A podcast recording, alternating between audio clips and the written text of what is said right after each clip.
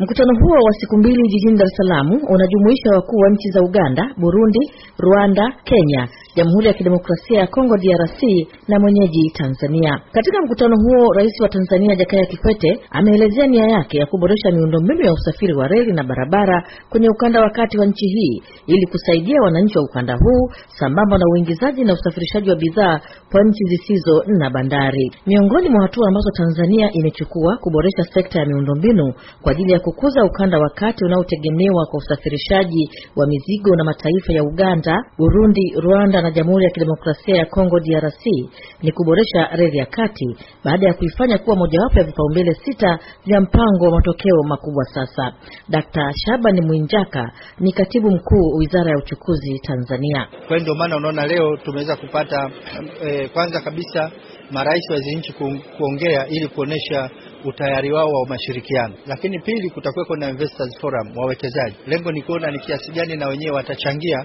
badala ya hela ya serikali peke yake, tuone nafasi ya watu binafsi kushiriki. Kwa mfano, kuchangia katika ujenzi wa hizi reli. Tunategemea kuwa na reli ya kutoka Uvinza Msongati kwenda Burundi kwa ajili ya kubeba madini ya niko na vile vile hii tutakayoimarisha kwenda Kigoma kubeba madini kutoka DRC Congo, na vile vile kubeba mizigo yetu ya ndani. Profesa Beno Ndulu, gavana wa Benki Kuu ya Tanzania, amezungumzia umuhimu wa kuboresha miundombinu ya reli katika kukuza uchumi wa ukanda wa kati. Sasa hivi barabara zina beba mzigo mkubwa sana kushinda unavyotakiwa, kwa sababu reli haiwezi kuisaidia. Lakini reli itakapokuwa imefufuka, imechanganya huduma yake, basi tunajua kabisa gharama za ubebaji mizigo zitaenda chini na barabara zetu zitadumu muda mrefu zaidi. Sasa usafiri ni sehemu kubwa sana ya kuendesha shughuli zote za kiuchumi. E, kwa hiyo tukiboresha usafiri tunajua tumeboresha sio tu kwetu sisi, tumeboresha pia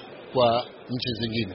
Naye Rais Yoweri Museveni wa Uganda ameuelezea mkutano huu wa Dar es Salaam kuwa mambo yatakayostawisha viwanda na wakulima wa nchi za ukanda wa kati ni kusimamia usalama, nguvu kazi yenye ujuzi na afya, pamoja na kuwa na uhakika wa soko kubwa. Kwa upande wake, Rais Pierre Nkurunziza wa Burundi amepongeza hatua zinazochukuliwa za kuboresha ukanda wa kati kwa manufaa ya wananchi wa mataifa husika katika kuboresha ustawi wa maisha ya wananchi wa mataifa hayo.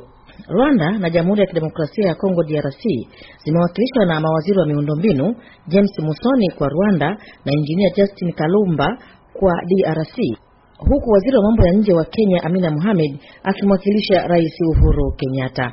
Nikiripoti kutoka Dar es Salaam kwa niaba ya Sauti ya Amerika, mimi ni Dina Chahali.